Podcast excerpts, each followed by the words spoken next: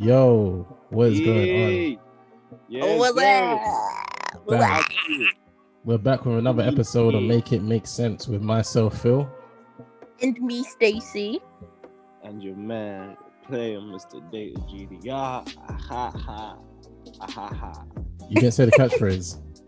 I know. I feel like I want to vary myself saying it because I want to say it every time because then it gets watered down. Like, you know, when the catchphrase is like, you know, like, dynamite. It's like, or did I do that? It's like, you don't hear that in every episode, but you want to hear some episodes. You know what I mean? Or, no, go home, Roger. You know what I mean? I'm not sure about how many catchphrases I know. I don't know, but considering how infrequently we post, might be all right to just hear it again, but okay. Well, in that case, it is a pleasure to be in your...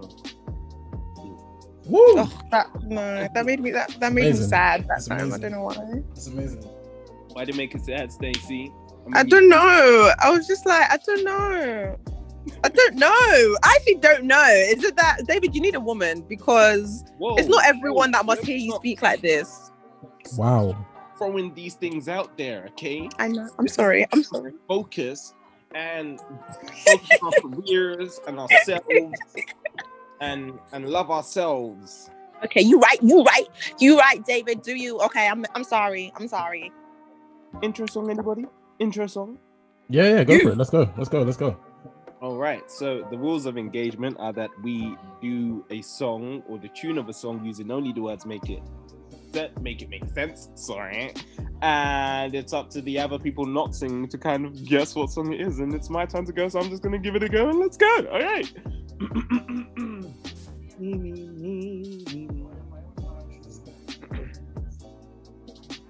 Make it make sense. Make it make sense. Make it make sense. Make it make sense. Yeah. It's Afrobeat. I don't know this. I don't know the name of it. Is it Burna Boy? Huh? Is it anybody? Is it Burna Boy? I did Afrobeats because I knew Philip would fail. Wow. It's Georgia Smith. I know the song, but I don't know the name. I'll do it one more time. Clock it, okay? Make it make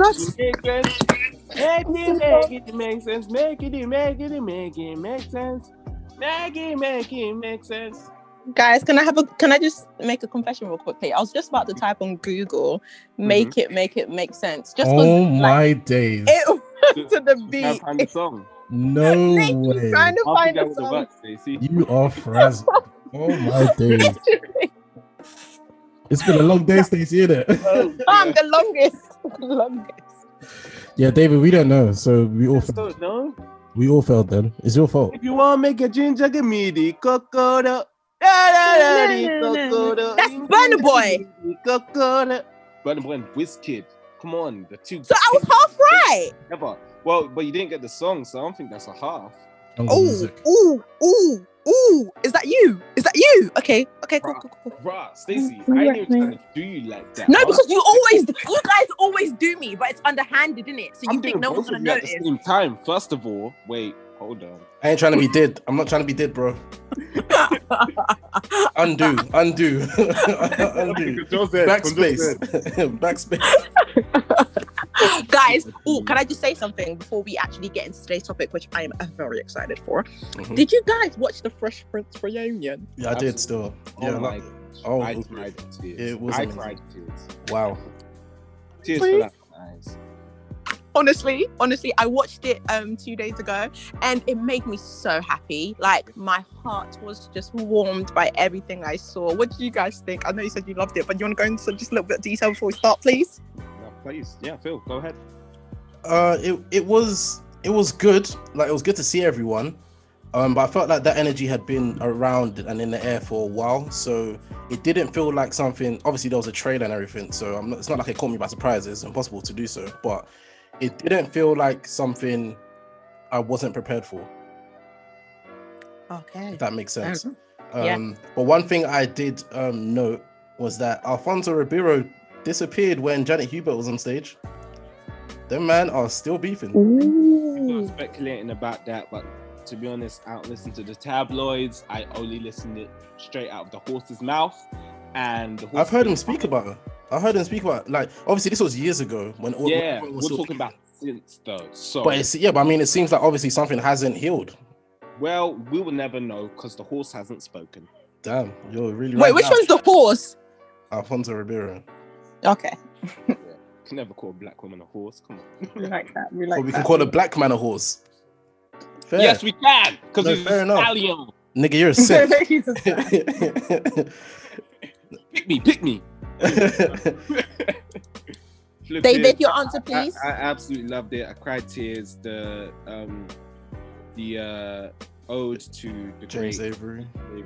Oh my God. And then the reconciliation of Janet Hubert. They met each other for the first time, both and Viv's. That was crazy. Yeah. Just all of it. And then Nikki coming in, because in the back of my head, I was thinking, I really hope yeah. That was so cool. That was lovely. Like, just jumped in and like... that was so good. So good, man. Good vibes. Good. The recreation of the set was nice as well. Nice. Man.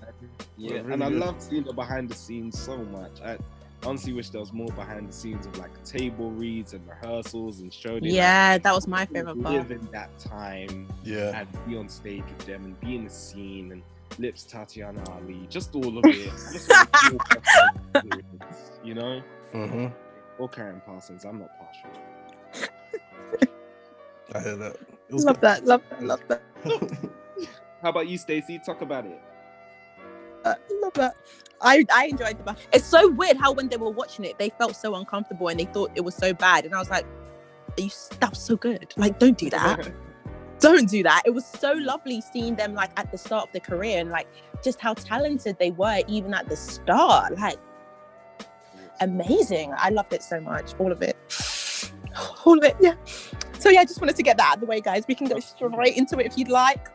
That was very important for us to actually cover because Fresh Prince is the life-defining thing for me.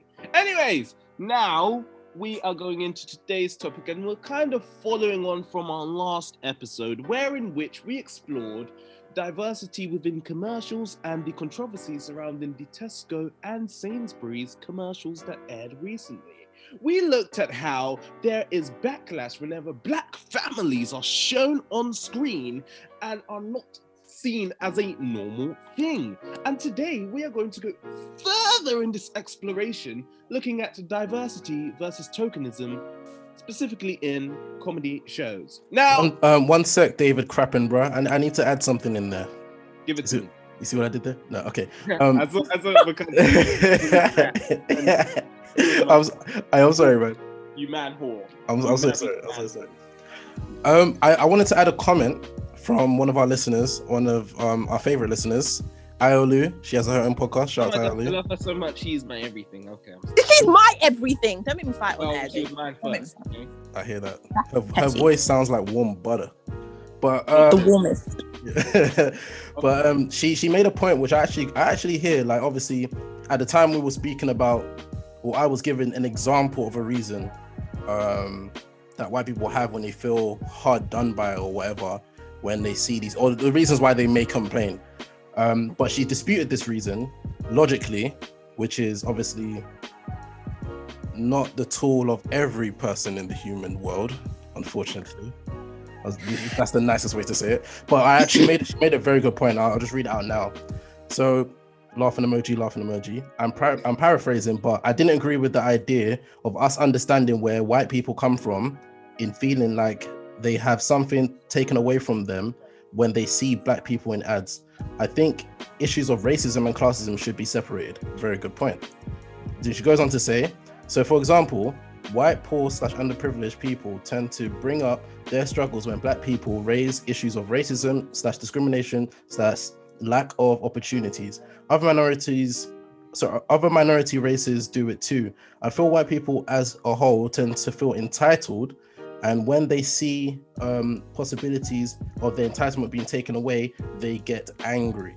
So we spoke just a little bit further on from there.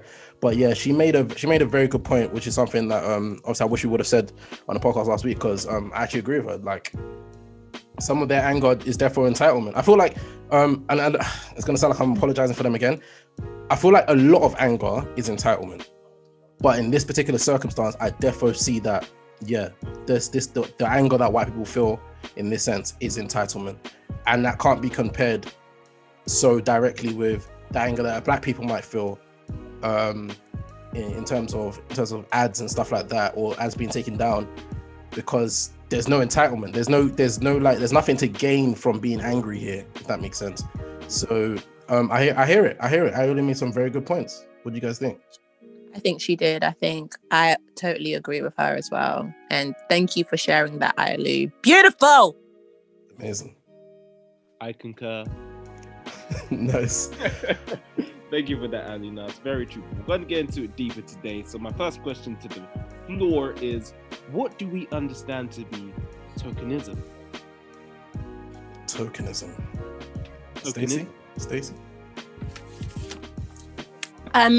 Okay. I went to do a couple of actual online definitions. I still don't think they're very much clear for me personally. Mm. But one of them said tokenism could the role of the minority character be... Okay, tokenism in film and television programs anyway, could be where the role of the minority character can be easily played by a white actor, but they just throw the black actor in there to make people happy, basically, and to fill a quota. It also says the policy or practice of only making a symbolic effort. Mm-hmm. Mm-hmm, mm-hmm. Yes, though, that's what I have so far. What about you guys? I hear the second one more than I hear the first one. Yeah. If the first one were to be true, that means we would inherently be stating that black people and white people have to be different. Mm-hmm. It has nothing to do with or minorities per se. It has nothing to do with where you grow up or how you grow up or your environment. That they are definitely different, and I feel like that would be. I don't think that's right. So because I don't think that's right, I can't agree with the idea that the role could easily be played by a white person. So they put a black person just for the sake of, quote unquote diversity, but it ends up being tokenism. So I understand that the latter of that statement can be true. The fact that they just add someone in there, but the whole point that they can be played by a white person seems a bit weird. It seems like you're agreeing with the idea that black people and white people have to be different just on the basis of their skin color. Okay. I hear that. I'm with that completely. But Phil, what do you understand by tokenism? So, in a world where everything means everything and everything can be whatever it wants to be, tokenism is extremely arbitrary, unfortunately. So, I think I agree more with Stacey's second definition. Stacey, could you read it out again, please? Yes, the policy or practice of only making a symbolic effort. Mm-hmm. Yeah. So when the efforts are extremely symbolic, or it's so minor, it's so minuscule, it's man, you guys aren't even trying. It's it's an afterthought almost. Then yeah, that's what I see with tokenism. Tokenism to me never seems like a positive thing. It always seems like I'm just trying to either tick a box or please people. And don't get me wrong, I understand. I'm wise enough in the film industry to know that sometimes you have to do that sometimes. You may not want to have a rapper as your leading role. But sometimes you might have to, because sometimes it's about selling a film. It's not always about just telling the story you want to tell. Sometimes you have to sell a film, and the film has to do well. So sometimes you got to think about those things. And if you're living in a world where you get backlash if you're not being diverse enough, I can understand token gestures. But for me, they never seem like a positive thing for people. It just seems like a capitalism and a commercial thing. Thanks. And yeah, just to add on, I feel like tokenism can also look like when the character is overly done. So I know you were saying it's underdone and just seems like there you go, just have this little bit. But sometimes when that one character is just overdone so that they're ticking everything. Like, they have the African accent and they're gay and they're the same, like just all these things. And it's like every part of the story, including them, is about their otherness. I feel like that is also... That's a very good way to put it. That's a very good way to put it. No, thank you, Phil. Thank you. I thank you. But yeah, so that's how I see it. But now let's go into diversity. What do we understand to be diversity? See, this one was a bit more harder for me to find a definition on, because for me, it was a lot of like, not real definition.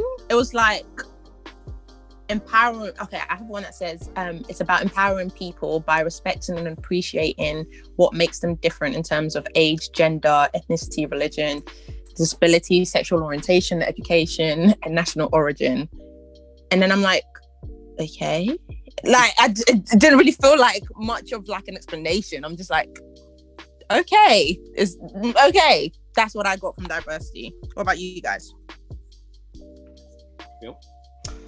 Diversity is a tough one because it's almost a catch-all word. Like, you just want to use that word, and the word is used so much, especially over like the last few years. Like, diversity this, diversity that, diversity training, diversity training in The Office, one of the funniest episodes ever. Just had to put that out there. But yeah, it's a weird one, because when you think about the definitions and everything, you can easily see how diversity can easily become tokenism, because it is about like representing a lot of different like races, ethnicities, sexual orientations and everything. It's about representing a lot. It's about having a broader scope instead of narrowing everything down to one specific type of niche. And inherently you do that when you have a token character. Unfortunately, if you have a token character, immediately you're being diverse. So it's a tough one. I don't think you're ever going to find a definition that will take its meaning away from tokenism. But yeah, and I think that brings it well into the next question of where do the two cross and or exchange in terms of tokenism and diversity. Because as you're saying, like the line does seem to be quite blurred, and that like, and I've seen a lot of complaints over the years of like a show trying to be more diverse and then people coming out for being tokenism instead of diversity. And it's like, do we take time to appreciate the effort, or are we always going to egg on for what we believe diversity looks like? What does that actually look like? It sounds like it's hard to really say, you know? It's hard to really say. It seems like tokenism, and like I said before, and it may just be like how I relate to the word, but it seems like tokenism has negative outcomes, but diversity tends to have positive outcomes. Yeah. But the two can eventually either cross over or switch places, but it's weird. I feel like it can either be one or the other. It can only be one or the other at one time, but it's so close to being one or the other that it can literally be one or the other at any time, if that makes sense. Yeah. Like, when I think about a token character, the most token character ever is Raj from Big Bang Theory. And the reason why I say that is because every single scene, every gag, every episode is about how he's different, how he's he's not normal. Like even when it got like 7 or 8 seasons deep, it's like if he's on par with everyone intellectually and socially, but then they just have to make him like lose at other things. Like, I remember I was watching the finale, like I was watching it all the way to the end because I wanted to see if they did some justice to Raj. And they just didn't. Like, everyone got married and he just didn't. And he was just the weird. I don't say he's weird, but like, he's weird. Like, everything about Raj is a joke about his accent, where he's from, and everything. So for me, that's tokenism. But it's not tokenism to the point where it's like, I believe that this thing can exist. So I don't think it's just a business move. I don't think it's a commercial move to just put Raj and Indian in a space with like a majority white cast. In fact, all white cast besides Raj. Like, I don't think it's a just a commercial move, because I feel like I've seen that before. Like, obviously being in the UK is completely different, but I've seen majority of white people and then there's just one Asian person with them, and it seems like that's not alien to see. So because it's not alien to see, it's like, to call it tokenism doesn't make it far-fetched that it can happen in real life, if that makes sense. Mm-hmm. But yeah, it's a tough one. Yeah. What do you guys think? Yeah.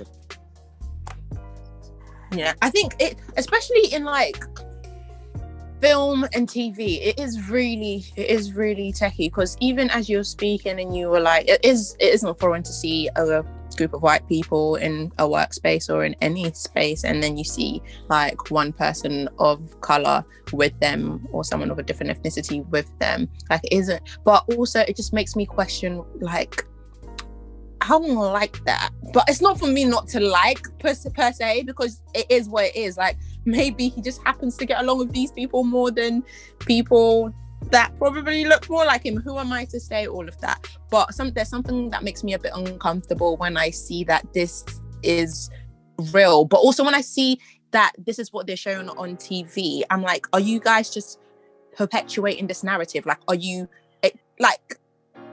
giving it the thumbs up, like this is the narrative that it actually should be? And that's something that makes me uncomfortable as well, when I see like a whole load of white people on my screen and then you throw a black character in there just randomly for what? Yeah, like and sometimes it's not random, but a lot of the times it feels random if I just see one black person in there. A lot of the times for me, it does feel very random that you're just trying to do this as a symbolic effort. But yeah. Thanks for that. It's honestly a lot to think about. I think this is just one of them topics that's really hard. But a couple of thoughts on tokenism and diversity. I remember we were speaking about before in the group chat, and like I did some watching of some other people talking about it as well, and they said similar things. I'm just going to share the thoughts now. The first thought is that the key difference between tokenism and diversity is intent.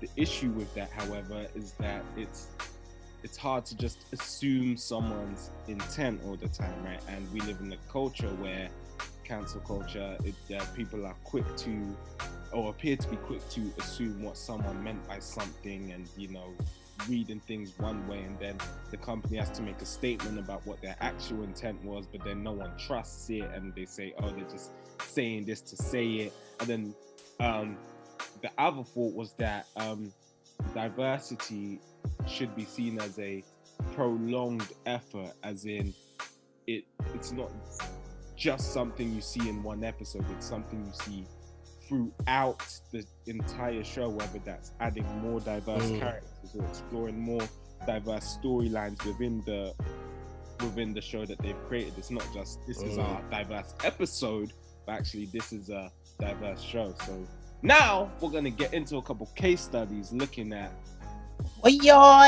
might be diverse.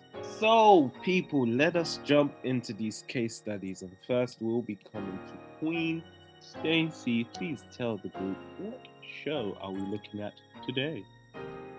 So basically, yeah, I started off watching Happy Endings, my show of shows. If you guys haven't watched it, check it out. I think it's really great.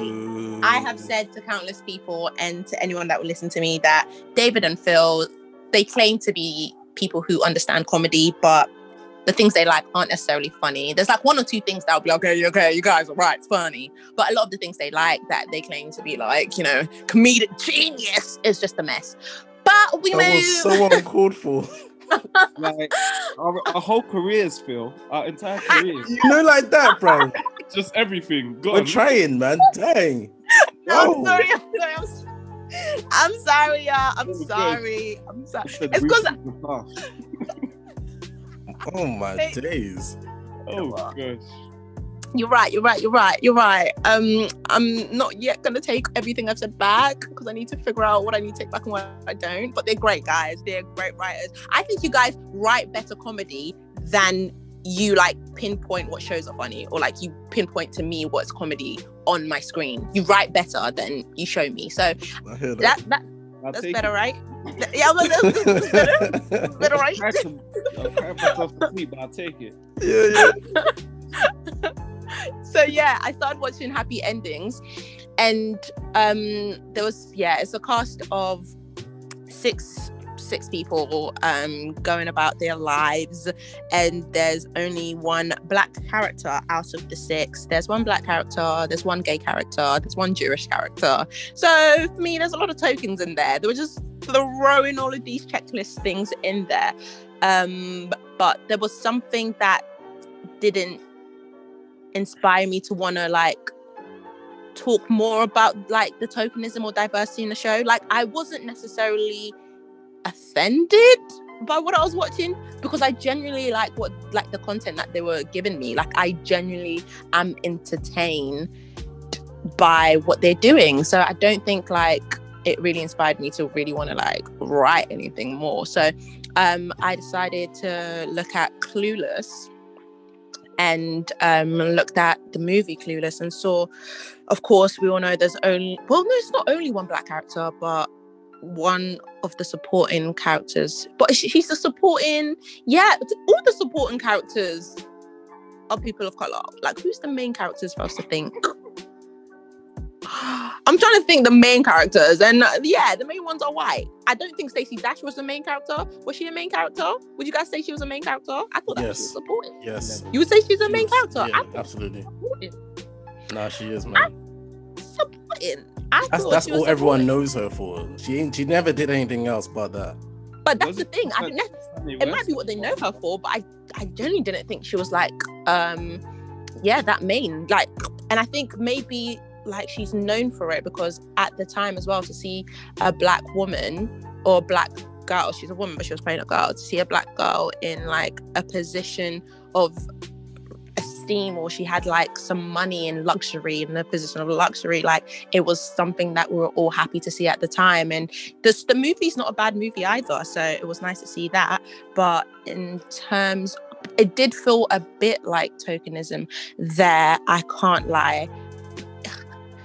It did, because I think, you know what it is? I feel like I would probably feel like it was tokenism in a majority of the things that we're all going to talk about, unless like half the cast was people from different ethnicities. Like, if it's not half the cast, everything that they do, even though they did try to be inclusive as well, like, her boyfriend was black, which was nice to see, but back in the day, like, people would have been probably angry to see her with a white guy. And I like black love, so that's always lovely to see on my screen. I love that they did that, even though they had silly arguments. But they were teenagers as well, which was justifiable. So like, all the stories make sense. It makes sense. They didn't really focus on her blackness. They didn't really focus on her any experiences that were specifically black, in my opinion. I'm trying to think.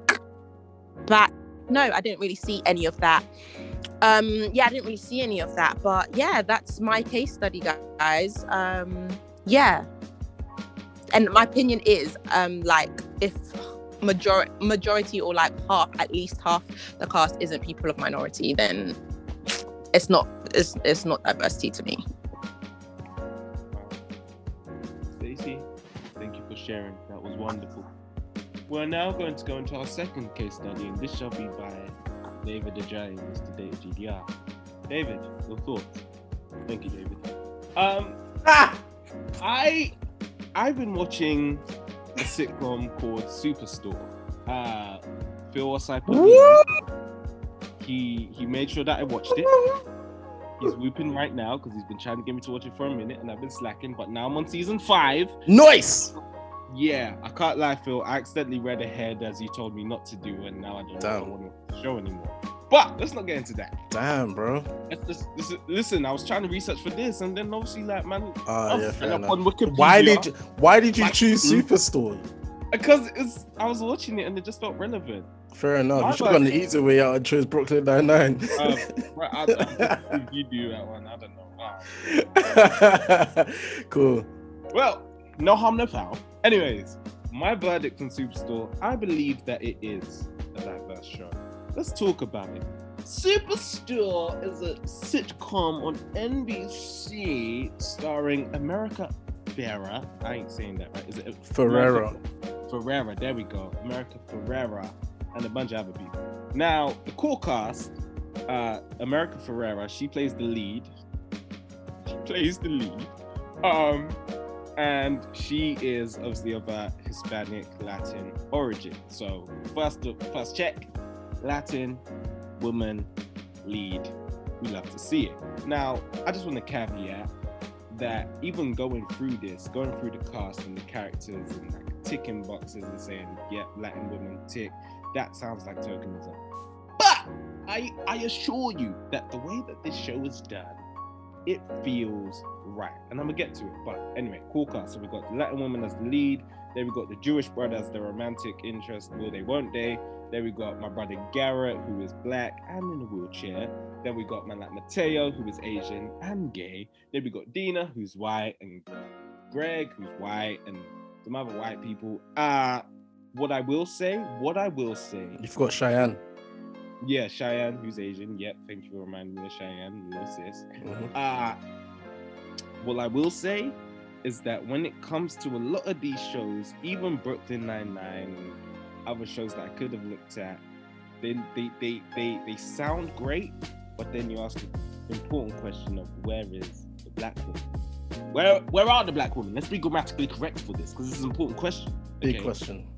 Big question. Now, in Superstore, they do have a black woman who's like a recurring character. She comes on, she complains about her kids, and Janet, she doesn't have enough money, and she sounds pretty much...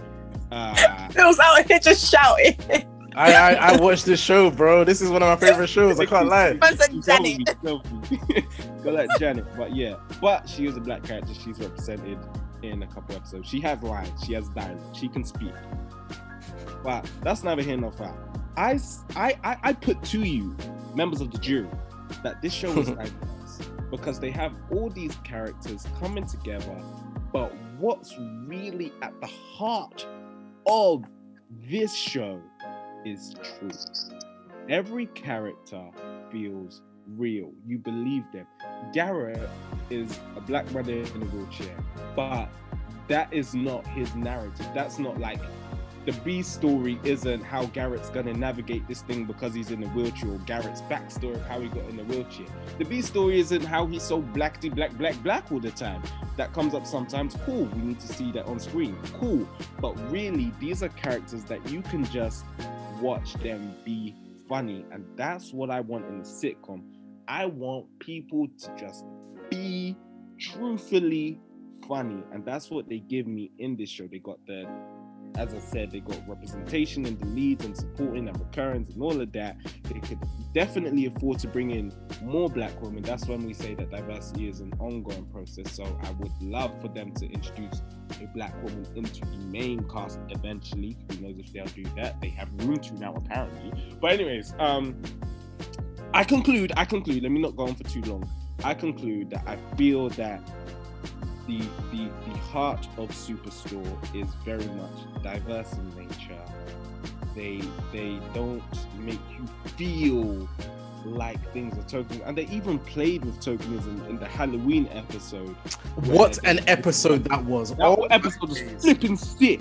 The thing is, yeah, I've always wanted to tell you about how, you know, like how every show has their thing. Like with Parks and Recreations, it was the town hall meetings and everything. Yeah.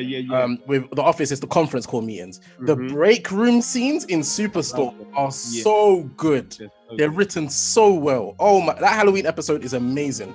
But sorry, yeah, go on. No, thank you, Phil. I mean, you've had to up, but for those of you who don't know, basically the Halloween episode, there's a competition to have the best costume. So Amy's character decides to make people feel guilty about cultural appropriation, so they take off their costumes so that she can win because she wants whatever the prize is. She was pregnant at the time. I think it was like a day off work with pay. Day off, yeah. Now it became this whole thing of like, is this crossing the line? Is dressing up as Mario crossing the line for making fun of Italians? Is wearing a Jamaican hat with dreadlocks, that crossing the line for Jamaicans and all of that stuff? And then it came to the actual showcase of the costume, like showing them off. So and they spent, each person spent that time explaining like the cultural truths of whoever they seem to be presenting at the time. So they actually like, it was such a genius way to poke fun at cultural appropriation and actually educate on whatever culture they seem to be appropriating at the time. And so, political correctness as well. Yeah. So all of that. Superstar recommends diverse. I'm done talking because I've been talking for time. Let's go on to Phil for the final case study, please. Okay, so my one is New Girl, right? And I'll start with the conclusion. Oh, my result is that it borderlines, I think it's diversity, but it's so close to tokenism, like so close to tokenism. I feel like the only reason why it's close to tokenism is because if you compare it to Superstore or Brooklyn Nine-Nine, they not only cast diverse, but they integrate diverse stories. So, and the stories are not like just side stories. Like there was a whole episode in Superstore where Glenn, the manager, a white man, he wanted to. By the way, that's religious diversity as well, because he's a Christian. But yeah, Glenn wanted Amy to sell salsa in the store, and she didn't want to do it. And then there was a whole episode about how she's not Latina enough and everything, and she feels to be she's made to feel a lot less of her race because she's not that in touch with it. And then obviously there's an episode where she starts dating a guy that speaks Spanish and she can't keep up. Or everything with Mateo and Jeff, where like that ongoing story, and that's they're two gay guys, and they start dating.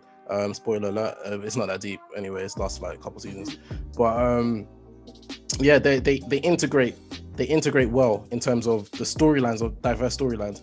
New Girl doesn't do that per se, but I feel like what makes New Girl diverse instead of token is because it doesn't feel absurd for this situation to exist. And I say that because like when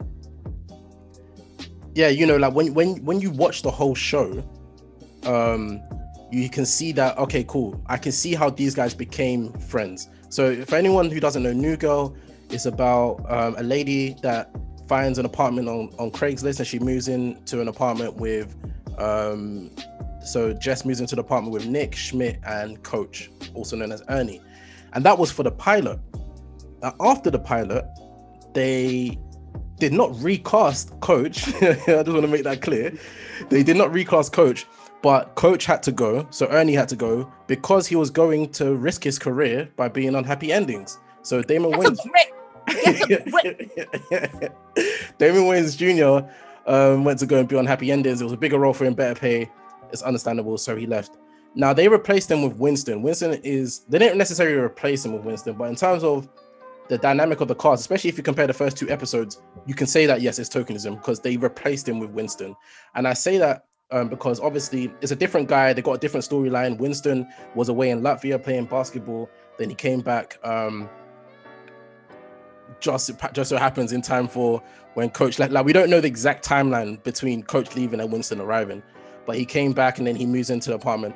And the reason why I say it's tokenism for the first two episodes is because they play the same comedic role. Now, when you think about a comedy, every single character has their idiosyncrasies, but they also have a role to serve the genre, right? If that makes sense. I'm making sense, right?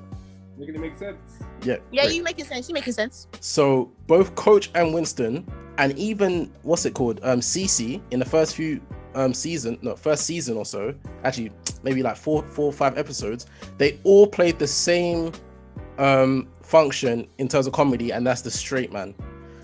Every other character, the white characters, Nick, Schmidt, and Jess, they were all quirky, funny, like very silly characters.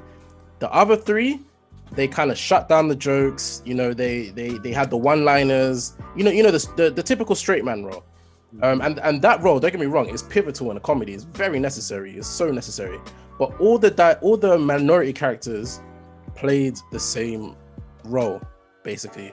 And then it slowly started to like change a little bit and become a bit more like these characters started to have their own flair. Like Winston became a bit more funny with like times where he's like looking for a job, or when he gets Ferguson the cat. and everything. Like everything becomes a bit more funny. Obviously, Coach had left. Cece has her love storyline and everything, and the back and forth with Schmidt. So, like everyone starts to become a bit more silly. But then the role of the straight man then goes to whoever is the least silly, which for the first few seasons was still Winston, until Coach comes back halfway through season 3, and for the rest of season 4, he comes back and he resumes his role as the least silly, but the straight man. And Winston becomes a bit more silly. Like Winston starts to sing more. He starts to obviously playing around with his cat, talking to his cat all the time and stuff like that. He becomes a bit more silly. So Winston by season 3 is almost completely different to the personality of Winston from the second episode. Wait, I have more notes here. Yeah, so like, yeah, they all basically eventually at some point played the role of the straight man. Later seasons, Winston comes a bit more silly. Coach was the least silly, so he was basically the closest thing that they had to a straight man. I guess it was diversity because they both existed in the same space for like 1.5 seasons. And when I say they, I mean Winston and Coach. So they were both there at the same time. And it's kind of alludes to what David said earlier, where diversity is a progression, like it's a continuous effort to be more diverse. So it's not like when Coach comes back, Winston goes suddenly. Do you know what I mean? It was never like that. They existed in the same space. Everyone had the same. It's like anyone's story could have been anyone's story, basically. They never really delved into the blackness or of Coach and Winston, besides one episode, which is amazing, where Schmidt basically he asked Nick and Jess, like, do you think Winston's being his blackest self because he doesn't hang around with more black people? So Schmidt tries to make him hang around with more black people. I guess that episode feels a bit tokeny, but it's more like Schmidt is playing the role of people who do tokenism, if that makes sense, because he takes him to like a low income area where there's like, he tries to buy drugs because it was kind of Winston's fault because Winston kind of egged him on as a joke, innit? But there was that. And then obviously Cece's ethnicity is mentioned quite a bit. Like she has a wedding. You see her culture and heritage and everything. It's mentioned quite a bit. But I never feel at one point, and obviously I've watched this show many times, I never felt at one point that this is impossible for this to happen in terms of these people to know each other and exist in the same space. You never feel that at any point that it's impossible. And especially because they do so well to explain how and why everyone knows each other. Like Nick and Winston grew up together from elementary school. And then Coach was Schmidt's trainer when Coach was fat. And then when Schmidt was fat, and then he slimmed down because of Coach. So we don't know how they met, but we know that it was through some sort of relationship. So I liken that to the equivalence of like, when I grew up, I had a few white friends. And if I were to meet them now and we hit it off and we moved into an apartment together, that would basically be New Girl. Or if I met someone on a film set, a white guy on a film set, we hit it off and eventually moved in together, that would be New Girl, basically.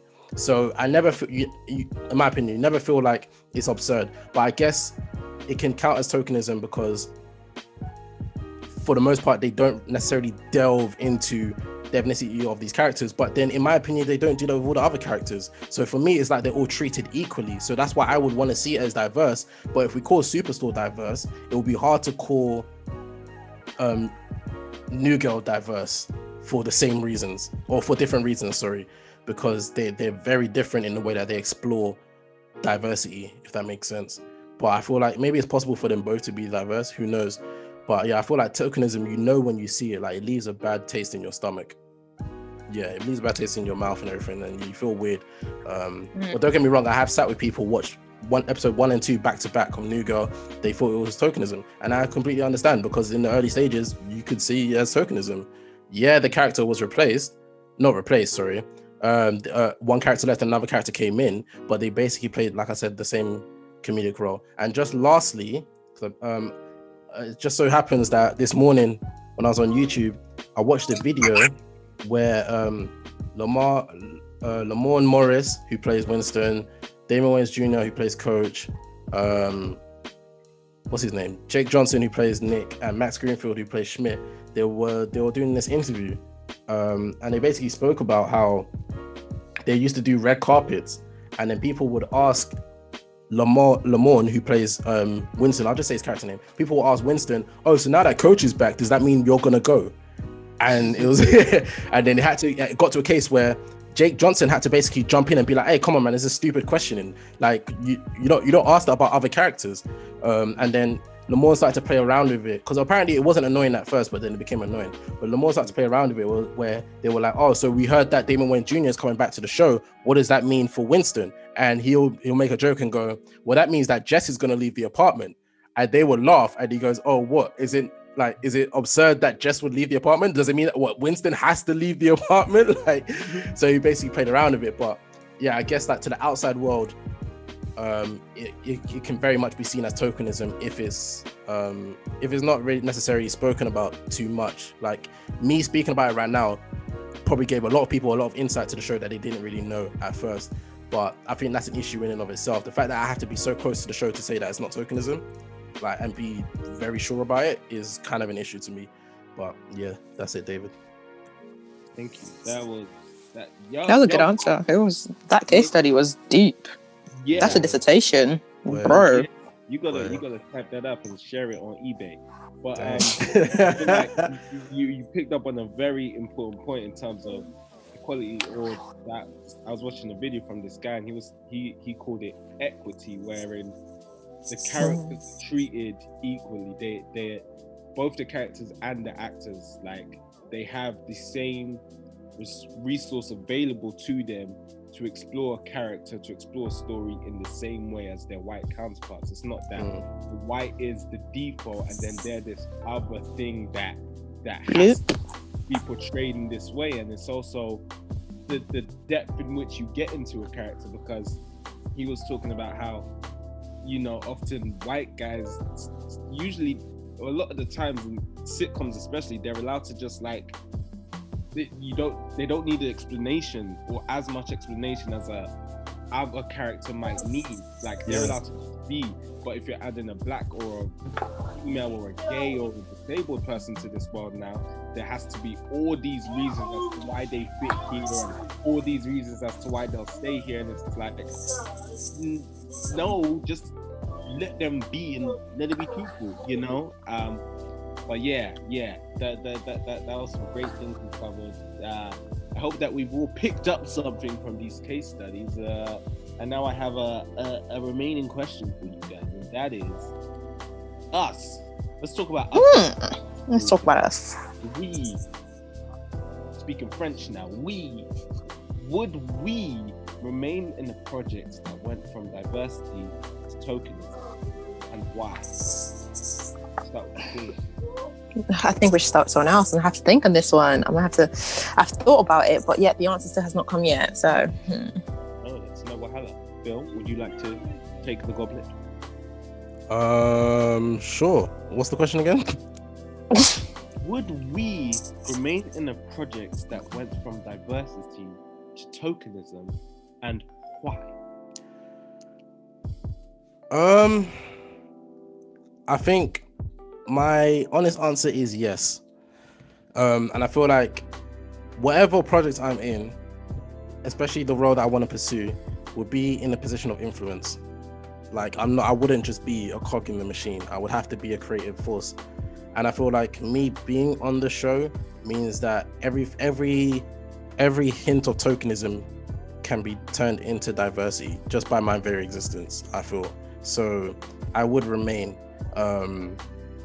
But I would, I think it depends also, like, at what point in my career I'm at, because I know that everyone feels like they want to shake tables, and everyone feels like, oh yeah, I wouldn't do it, I'll stand up for myself. But the reality is, man, if I'm trying to get through the door, man, I'm not gonna lie, I would do it. Like I wouldn't sacrifice my morals or anything, but I would chill. I would play my part, if I'm being honest. But obviously, the more I get into it, like I said, any position that I hold would be a position of influence. So anything, if I see a hint of tokenism, I'm going to try and push it and make it a bit more diverse, like explore some stories, or make it feel like what you said before, that everyone is equal in terms of the type of stories that they can explore, and there's no reason for explanation as to why someone has to be where they are. So yeah. sounds beautiful, though. I can tell you about this. Yeah. David, I can't hear you properly. Sorry. Can you hear me? That's better. That's better. Yes, you said that's beautiful, Phil, and that's all I heard. Oh, well, it was, yeah, no, it's, yeah. Well, it was a beautiful answer to the question. Queen Stacey, am I coming to you or am I coming to me? Yeah. No, you come to me. Don't come to me. Actually, not too far away from Phil's answer, but I think I would leave, but I would, well, that is far from Phil's answer, but I would, but the reason, like what he elaborated on is, what I think may have some similarities. I think I would leave if they're not open to have a conversation, if they're not open to change, if they're not open to include more people. And if like it's something that I clearly see an issue with, not to say that my voice is like the most important and they have to listen to me, but I hope that the conversation that I would have with the people that I'd work with on a project would be honest and transparent and open enough for them to understand that I'm not trying to ruin anything, or like I'm not doing this just for the sake of saying it. Like it's something that does matter in the world, and it's something that I do feel strongly about, and I do feel like it could only help the project if it's included in it. So if I feel like they're just in this for tokenism's sake, I think I would leave. Stick with it. I ain't mad at you. Yeah, I feel like for me. Wait, sorry. Quick question for Stacey. Yes. So you feel like you would leave even if like you're one of the main cast, at least top 5 names on the call sheet, you'd still leave? I think if they're not willing to listen if they're not willing to listen, and if the explanation that they give me isn't like valid enough for my heart to be like settled with like, oh, there's a real purpose as to what we're doing. And yeah, I would leave if I was, one of the main 5. Yes. Oh, interesting. Let's go. Thank you for that, Stacey. I feel like I'm definitely in between both of your guys' answers, because I'll have to really look at the situation. It depends on where I'm at in my career. It depends on what the show is. It depends on what the show is doing.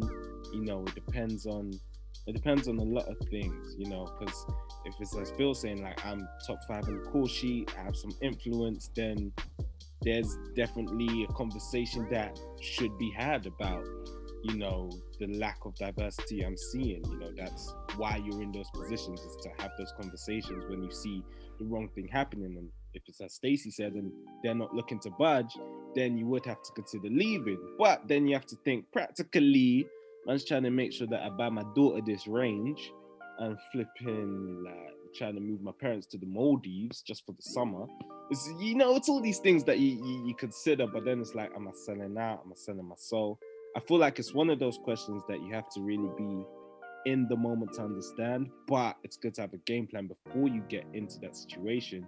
So for now, my game plan is that it's definitely a conversation to be had. But yeah, man, we're pushing for more diversity in this world. Everyone's pushing for it, and let's hope that we get there. Let's round up for now, though, guys, because I feel like said a lot. It's been dope, but I feel like I want to end just what I was talking about in the last episode. I think we need it again here in terms of diversity is also in the amount. The more shows, the more diversity we're hopefully going to see. The more black writers or gay writers or disabled writers or producers or whoever that you're hiring to create more shows, the more we will hopefully see. So let's pray and work towards that. But for now, guys, I think I'm done talking. That's a damn amount. So One sec. Dig it. Yes. During this deck, would you like Stacey to talk? Because it's quiet and it's a podcast. Yes. In terms of with me, here I come with my kumbaya ish again. Well, guys, I feel like diversity and inclusion is something that is very important in the world. Growing up and watching people on screen, there's an intimidating, especially as I lived in an area that was majority white, and I went to a school that was majority white. Like, I was the only black person in my class. Whilst there was other black people in the year, I was the only black person in my class, so I was surrounded with a lot of white people. And then I come home and I see white people on my screen as well, and there's like that one black person. It makes you feel like you should be grateful. There was a sense of like, hey, at least I'm in here, at least I, you know, lucky me to be able to, you know, have these, be with these people, like they're including me. And it kind of diminishes your self-worth to an extent, for me personally. And I feel like you need these things on the screen because the media, or like, yeah, the media is a representation of the world, or supposed to be a representation of the world. And what you tell people when you don't include them is that they don't matter. And I don't think that's fair. And yeah, I don't think that things like that should be able to run. It's run too much for me, frankly. It's just done a bit too much. So yes, I will continue to fight for diversity and inclusion any way I can. And even when it's hard, like there's something about things that make me uncomfortable that I really can't be in. And I think in a project where my heart is like uncomfortable with it, like I can be very professional, but bro, like the taste it would leave in my mouth could be dire to like future projects. Like I don't, and that's something that I'd probably have to work on, like blocking sometimes, or maybe it's something that has been put inside of me, or something that is inside of me, so can elicit me to move to make change more. But yeah, that's me, guys. That's me. Phil, you back with us? You back with us? I'm here. Beautiful. All right, so I was going to say 2 points here. One, right now I care more about diversity behind the camera than in front of the camera. I hear that. I feel like, and it kind of leads into my second point, I feel like the media content we have right now is already diverse. I think it's more than diverse. I think everyone's getting their voice. I think the issue is how we treat diverse content, in terms of the marketing and money that's behind all of these things. That's where the issue is, because if you want to see diversity, there's shows for everyone. I feel like anyone who thinks there isn't is probably lying to themselves. There's shows for everyone. Like there's whole sections on Netflix and categories for like LGBTQ films. There's a category just for lesbian films. There's stuff like they were doing black films. I think it was during the Black Lives Matter movement this summer. Like they were doing just black films, or Black Lives Matter films, or BLM content. Like there's stuff out there for people. Like if you want to see religious content, there's religious content. There's stuff everywhere. It's just that we're not including or focusing on. I feel like we're choosing to focus on the mainstream too much, if that makes sense. Like I feel like we give it way too much power, and then we're concerned when we're not seeing what we want, but we gave them all the power. Like if we were watching stuff that wasn't so mainstream or being pushed or on billboards, and everyone was watching that, the mainstream have to pay attention. But the bottom line is everyone's still watching, or a lot of people are still watching the same stuff. They're still complaining, but they're still watching the same stuff, and then they're screaming for diversity. But it's like, well, why would these corporate people want to be more diverse if they still see they're getting numbers? So ultimately I care more about diversity behind the camera, because it's like the more people we have behind the camera in terms of like executive positions, producer positions, we're going to see a lot more stuff in general, if that makes sense, that's diverse in terms of storylines and everything, or just like normality of inclusion and everything. Because yeah, you won't feel like, oh yeah, this TV channel is doing one black person in, one black person out at a time, because there's enough black people here. So I feel like that's where the focus should be. You don't have to be an actor, you don't have to be a director or a producer. You can be so many other things. You can be a DOP. We need more DOPs that know how to light black skin. That's a fact. Like I feel like we need that more than we need more black shows on BBC, if I'm being honest. Because when I see a black person on some shows, I'm like, man, they look mad shiny. Why? Do you know what I mean? Because they don't know how to like black skin. So yeah, that's what I would round up and saying. I feel like diversity behind the camera is far more important. Everyone's been spitting bars, we've been talking for time, so we gotta go. Thank you guys, and join us next time on the Make It. Thank y'all. Yes. Thank you guys. See ya. Bye.